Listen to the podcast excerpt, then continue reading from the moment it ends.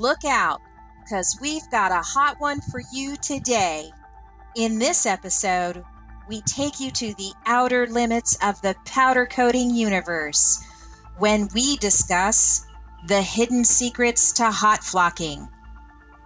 We'll rocket to the inner atmosphere of this highly taboo subject and moonwalk through troubleshooting to conquer some bad examples of what can happen when things go wrong.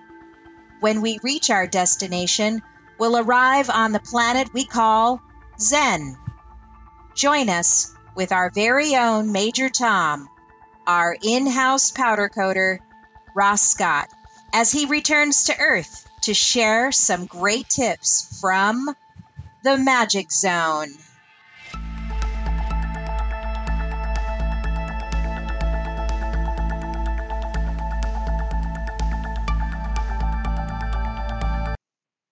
Welcome to another edition of the Ross Coat Powder Coater Co- podcast.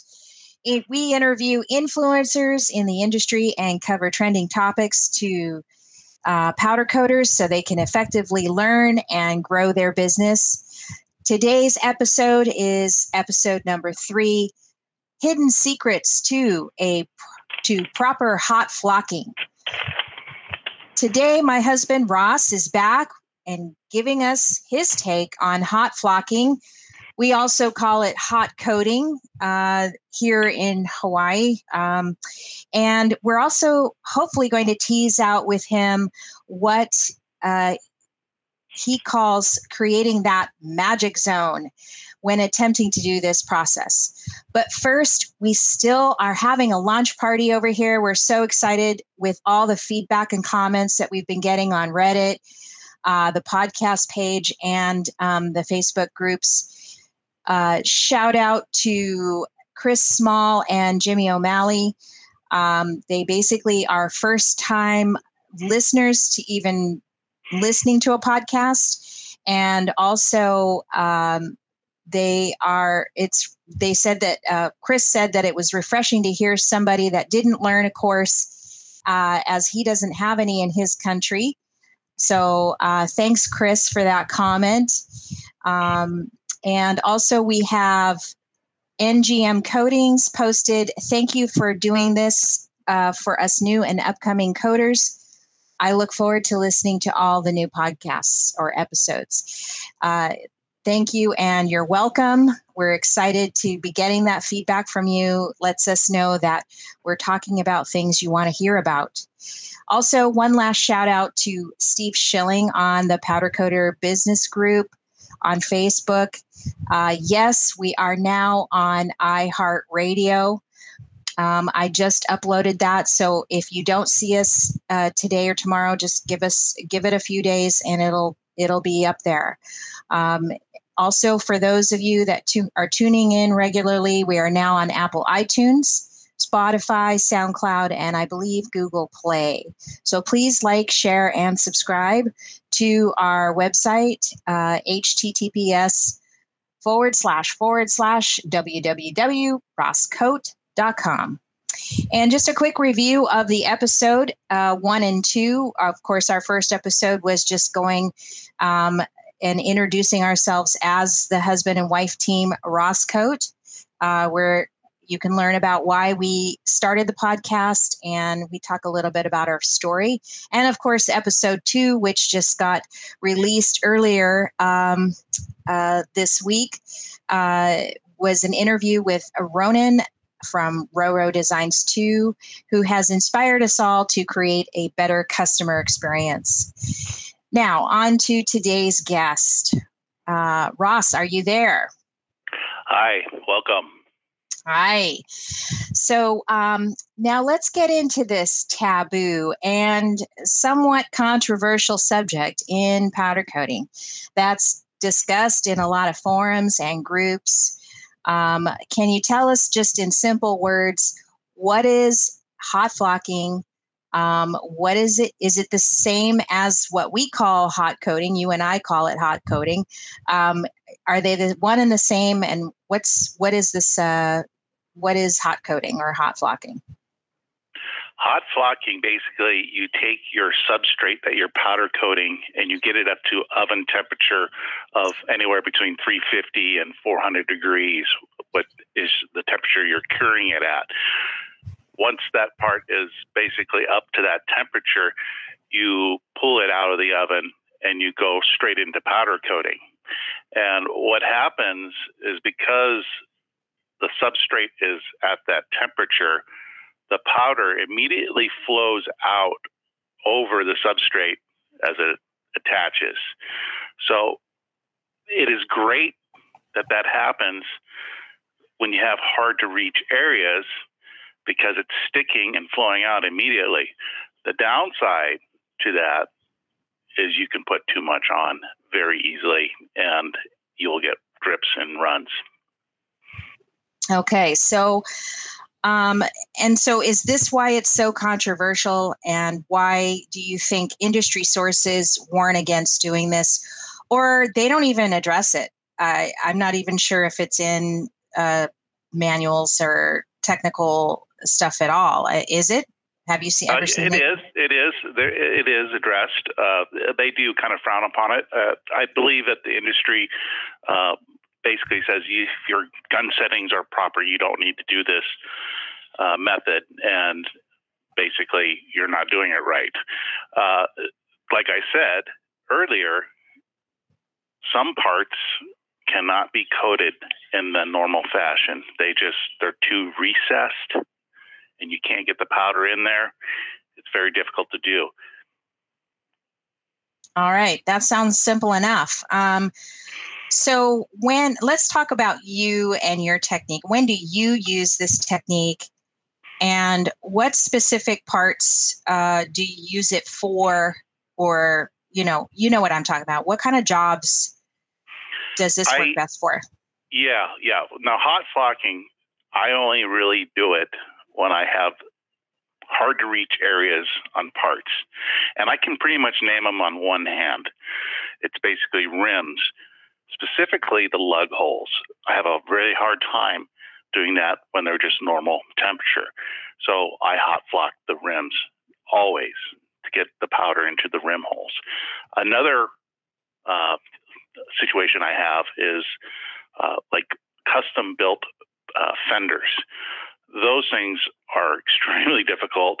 Uh, they basically weld the compartments almost closed and they have like a little hole that you have to fit your gun into and it's it's very hard to do that just at room temperature because the powder just doesn't stick in the corners uh, because of the way it's it spins around in there so I always hot flock that.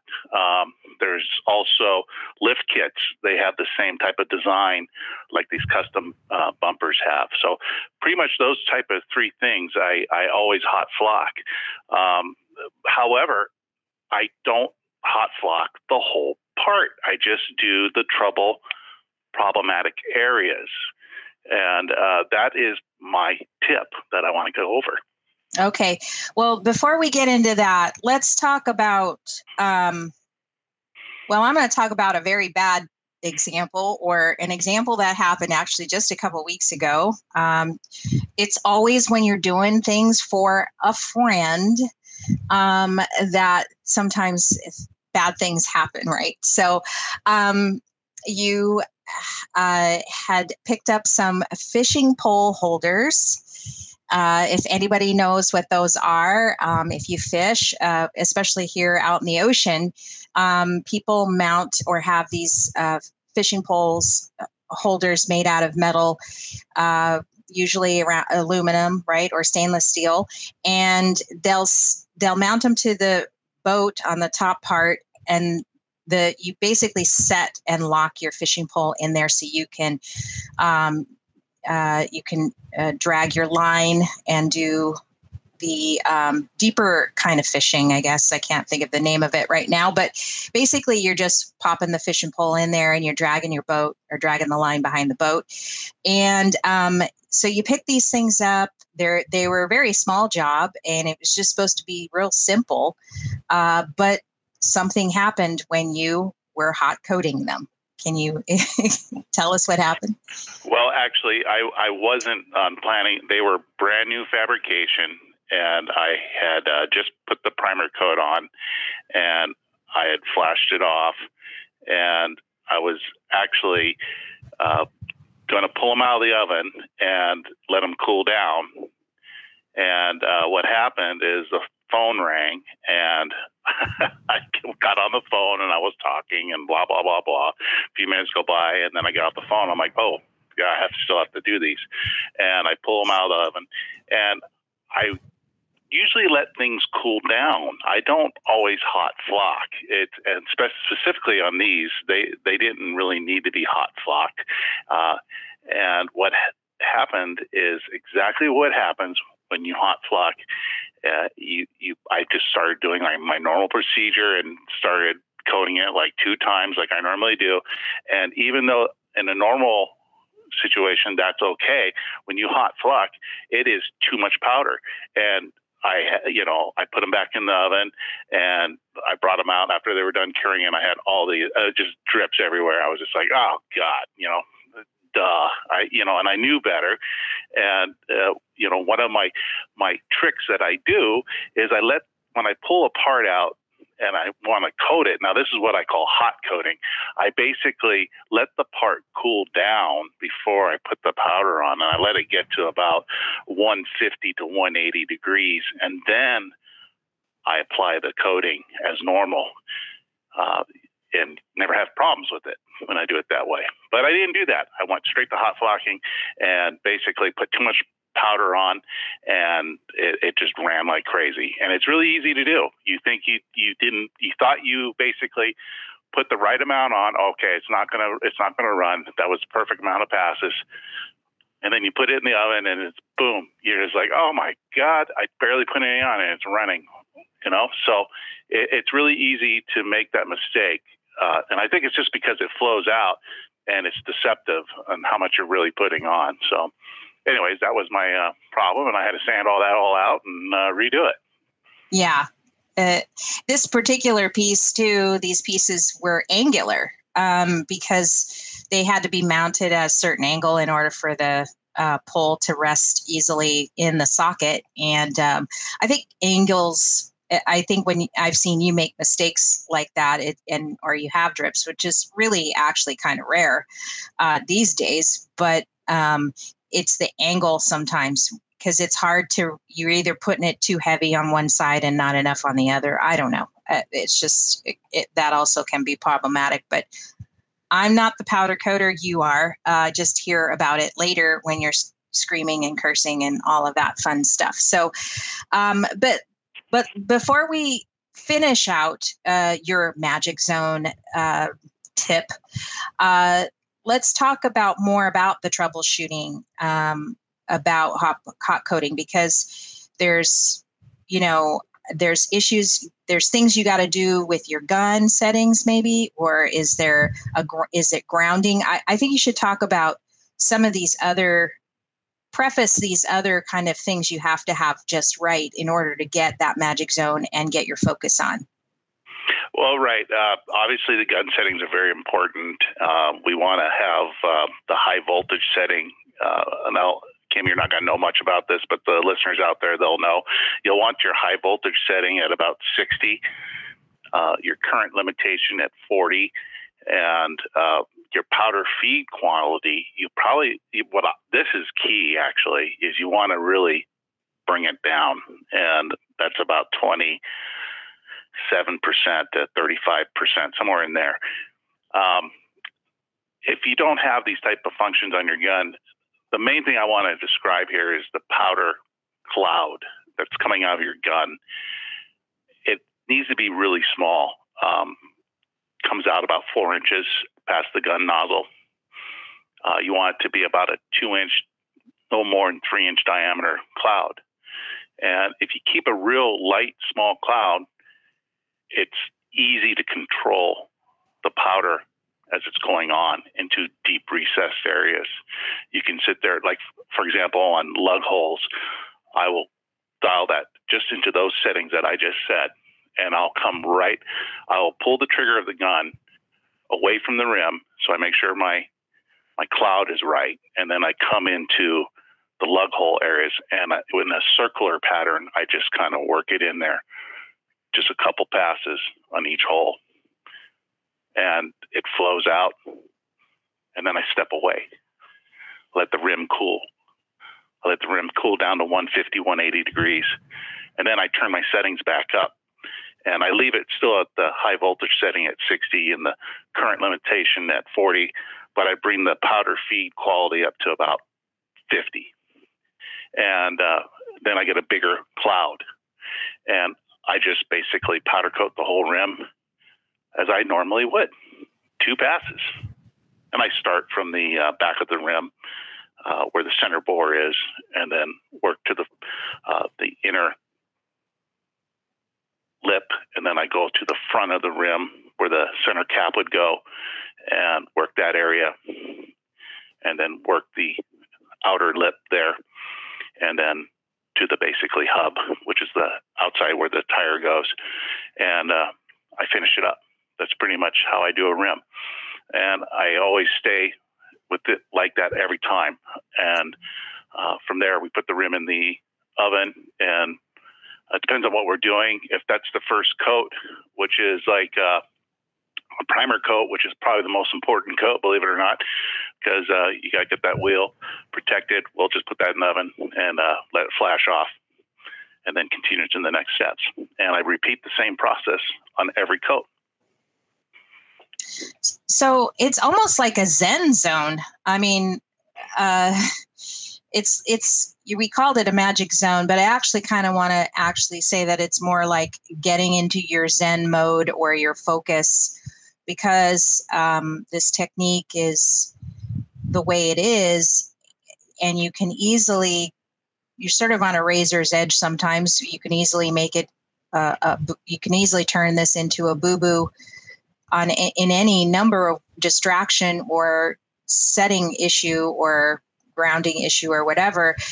But when you have it right, it's sort of like you're in the Zens uh, with uh, you're really super focused on what you're doing and you're not having to redo the piece over and over again. So it's or more like a do you think patience has a lot to do with it, or is patience it just experience? has everything to, everything to do with it. You have to uh, uh, slow your roll you know, it, powder coating is a quick process, and uh, basically, when, when I first started doing the the hot flocking, I, I did have lots of mistakes because I was just trying to do it all at once, and and when I realized, hey, you know, let's just you know, and then I was always doing it with a high huge powder cloud. So it was just too much powder getting on there. So uh, once I, you know, it's kind of a common sense thing. Hey, let's bring this down. And okay, that's nice. That's working good. Okay. And uh, well, hey, let's just uh, now I got all these problematic areas covered, and they're all flowed out. Let's just set the rim out over here on the side here, and uh, let it cool. And that's what I really I can't stress it really helps because you're letting that room cool down to uh, you know uh, 150 180 degrees Fahrenheit like I said just take your infrared thermometer and go to the center bore in the back. And when it gets to that temperature, basically just start coating again and coat like you normally coat. And it's warm. It will stick very easily, but it's not flowing out on you and it's not going to give you any problems. But you've already got your problematic areas out of the way and you're not going to have any problems. It's going to look great. So uh, that's kind of my tip, and I I really it works for me, and I I hope it. Uh, if you guys out there that are having a hard time uh, hot flocking, I hope you try it out, and uh, it works really good. Uh, there's a lot of guys I see like on YouTube. They actually uh, hot flock the whole rim, and they just bring their powder cloud down and just go over it real slow and they know that they can only put so much on and you know, it, it's a gamble, and you know, you just basically put it in the oven and go. But if you've done it a lot, uh, you, you can do it that way all the time. But uh, I don't do rims every day. You know, I do uh, lots of stuff, and you know, railings, gates. I, you know, you name it, yeah. I've done it. And uh, so when I get a set of rims, it's like I have to slow down. I have to slow down what I'm doing because you know everybody that wants their rim wants it perfect, and and hot flocking actually is a little secret that I do to get it all in the, the corners and the crevices because if you don't do it, it, it's so easy to have it too thin. And then if you, you know, and then if you do hot flock and you do it the whole rim hot flock, it's really easy to get a mistake and then you're redoing the whole thing. So, you know, I just think it's real important to stress, you know, get your powder cloud down, you know, let it flow out in the problematic areas. And then from there, set the rim down on the side let it cool down or whatever kind of piece you're doing, and and then continue your your your coating as you normally would proceed. And um, of course, bring your powder cloud back up when you're doing that, and uh, uh, it goes real smooth. And you always have a consistent, perfect coating, and that's what I like. Okay, well, let's talk for a minute about um, how you're hanging the rims because I've seen you, especially with some of the problematic older rims that are pitted, uh, where you have to build up the surface uh, with primers and stuff like that. And I, you and I talked about an example uh, prior to the podcast that, um, you know, it, like when you've got really bad chrome rims that you're trying to restore. Uh, can you can you give that example? Because I think that's another uh, sort of deeper layer into this hot flocking, um, especially since so many powder coaters do a lot of rims.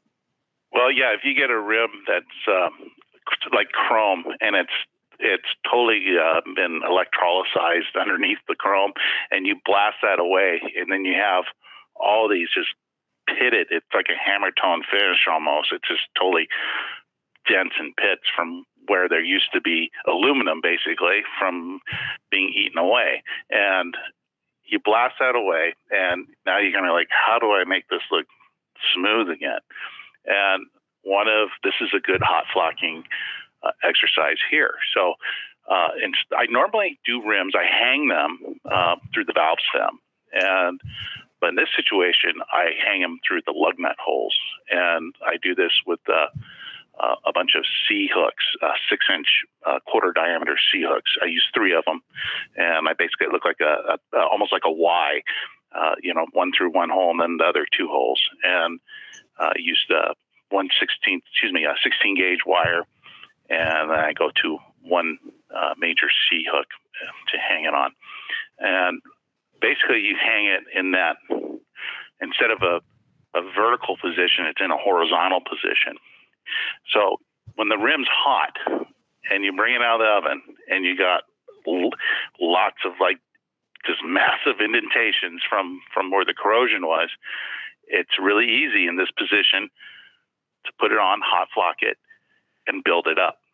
Especially with a primer, um, you can get that all built up, and it won't run and drip because of the way it's being held. And I only do this in the, the area that is bad. I hot flock that only the area that's bad, and it's because it's like a bowl, and because it's like a bowl, there's nowhere else for the powder to go, and it just builds up, and then you can basically get all those dimps and dibbles um, smoothed out uh, with just a basic light sanding, and then go to your uh, your color coat from there.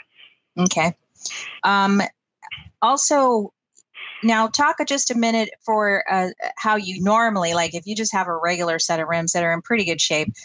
Uh, you you you have a, a unique way to get good grounding. I, I would wonder if you could share that with the audience, um, just in case those that are kind of new to this uh, could use this really helpful tip. Right. Okay. So uh, I use uh, five sixteenths, basically regular a nut that's about uh, three quarters of an inch long, uh, excuse me, bolt, and then I have the 516 nut. It's a just basic nut, no lock washer or anything like that, or locking nut. It's just a regular nut, and I basically put that through the valve stem. That will fit through 90% of the valve stems, and it fits nice, so it's it's tight and there's no slop, and uh, what I really like about this method is when you take the wire and take, come around the backside of the valve stem where the hub is, and I put my wire around it, and then I basically tighten the bolt, the nut down onto the bolt, and it snitches that wire right up to the rim. And it's going to be like that throughout the whole coating process. And so you'll always have a great ground. I mean, it's just, it is on there. And I have found that, you know, you, by doing it that way, you're, you're basically taking grounding problems totally out of the loop. And of course, I also do some other tricks in my shop as far as grounding. Um, we have a metal building, so I ground to the main stud of the building that goes into the ground. And then I go from there to my gun. And from there, it goes to the booth and also the part. So I do a Y there. So I'm directly connected to the part. I actually connect it right to the C hook at the very top. And I never have a grounding issue ever. And that seems to really work well. Well, that sounds like a great tip. Um, of course, I don't powder coat, but I do hear you all the time, and and you have crafted this um, advice and methodology over the course of your powder coating career, and uh, n- not only that, but with the satisfied customers that we have. Um, and you're also a super perfectionist too, uh, almost to a fault sometimes because a lot of times I'm like, it's good enough. Uh, just get it out, right? You know, because, and this will be something that is going to be coming up in an, an upcoming episode uh, with a special guest that I'm invited over to talk about pricing, costing uh, issues. You know, and one of the topics I want to say is how good is good enough, and eh, eh, you know, can it sometimes you and I get into a tussle about the price that we're charging versus uh, what um, what level of perfection you know uh, they're going to get. So that's for another episode, but I think it's an important one to cover, uh, and it'll be coming up in the next couple weeks. We also just want to preface this by saying that you know this is how we do it we're not learn school. You might have learned something different from someone else, and we're all here to learn and um, and learn from each other too as well. So that's the reason for the podcast and for getting this information out to you guys. Um, you should always always um, reference or read up your powder coating manuals, your tech manuals, your equipment manuals, and pay attention to how you learn um, because it is a methodology. Um, we're just here to not spill the secrets or share too much or whatever. It's just that we feel like, you know, people need to know more, and there's just too much disinformation out there that we're trying to uh, maybe clear the air, cl- clear the powder coat, uh, the powder coating cloud that comes out of the gun, some so to speak. Um, one last thing, you know, and I don't know if we want to just because we've talked about a lot of things here, and I don't want to have people spinning and questioning, but they can always go over the podcast again if they want to hear it. But um, you talk about this sweet spot or the passes. Uh, you talked about that earlier, especially with rims and the degrees or sort of the temperature could you just like maybe you know go over that one more time, um, just as a final wrap up to this podcast um, about your way and why you do three passes? Maybe. Um, yeah. Uh, yeah. Sure. What I do is, like I said earlier, after I'm done with the hot flocking, I basically let the piece cool down.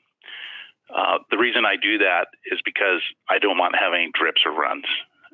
And if I let it cool down to 150, 180 degrees, it not only adheres properly uh, with normal um, settings, it basically allows you to lay it up. And I do two runs, just two passes.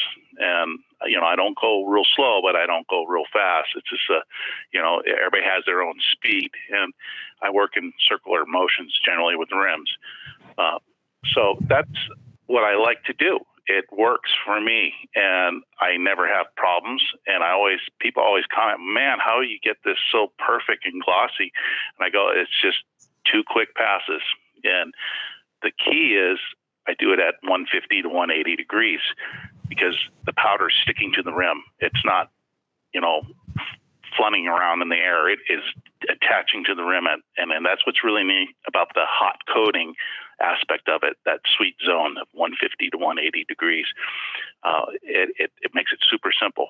I do that on gates and railings too uh, when we're doing big runs because if it's a if the part's warm like that, it just makes it easy and you can just fly through it real quick and you know everything's attaching and you're done. You just put that sucker back in the oven and let it go. Uh, I had one more thing to say about the rims. Um, and how to hang them.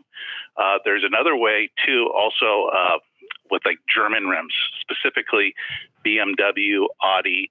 Everybody knows what I'm talking about. Those uh, valve stem holes are really deep on those, and it's hard to find something to go through there and hold it. And what I have used is a 3 16 washer. And the 3 16 diameter hole is perfect for running 16th gauge wire through. And basically, you put that through the valve stem hole there, and the washer will hold it no problem.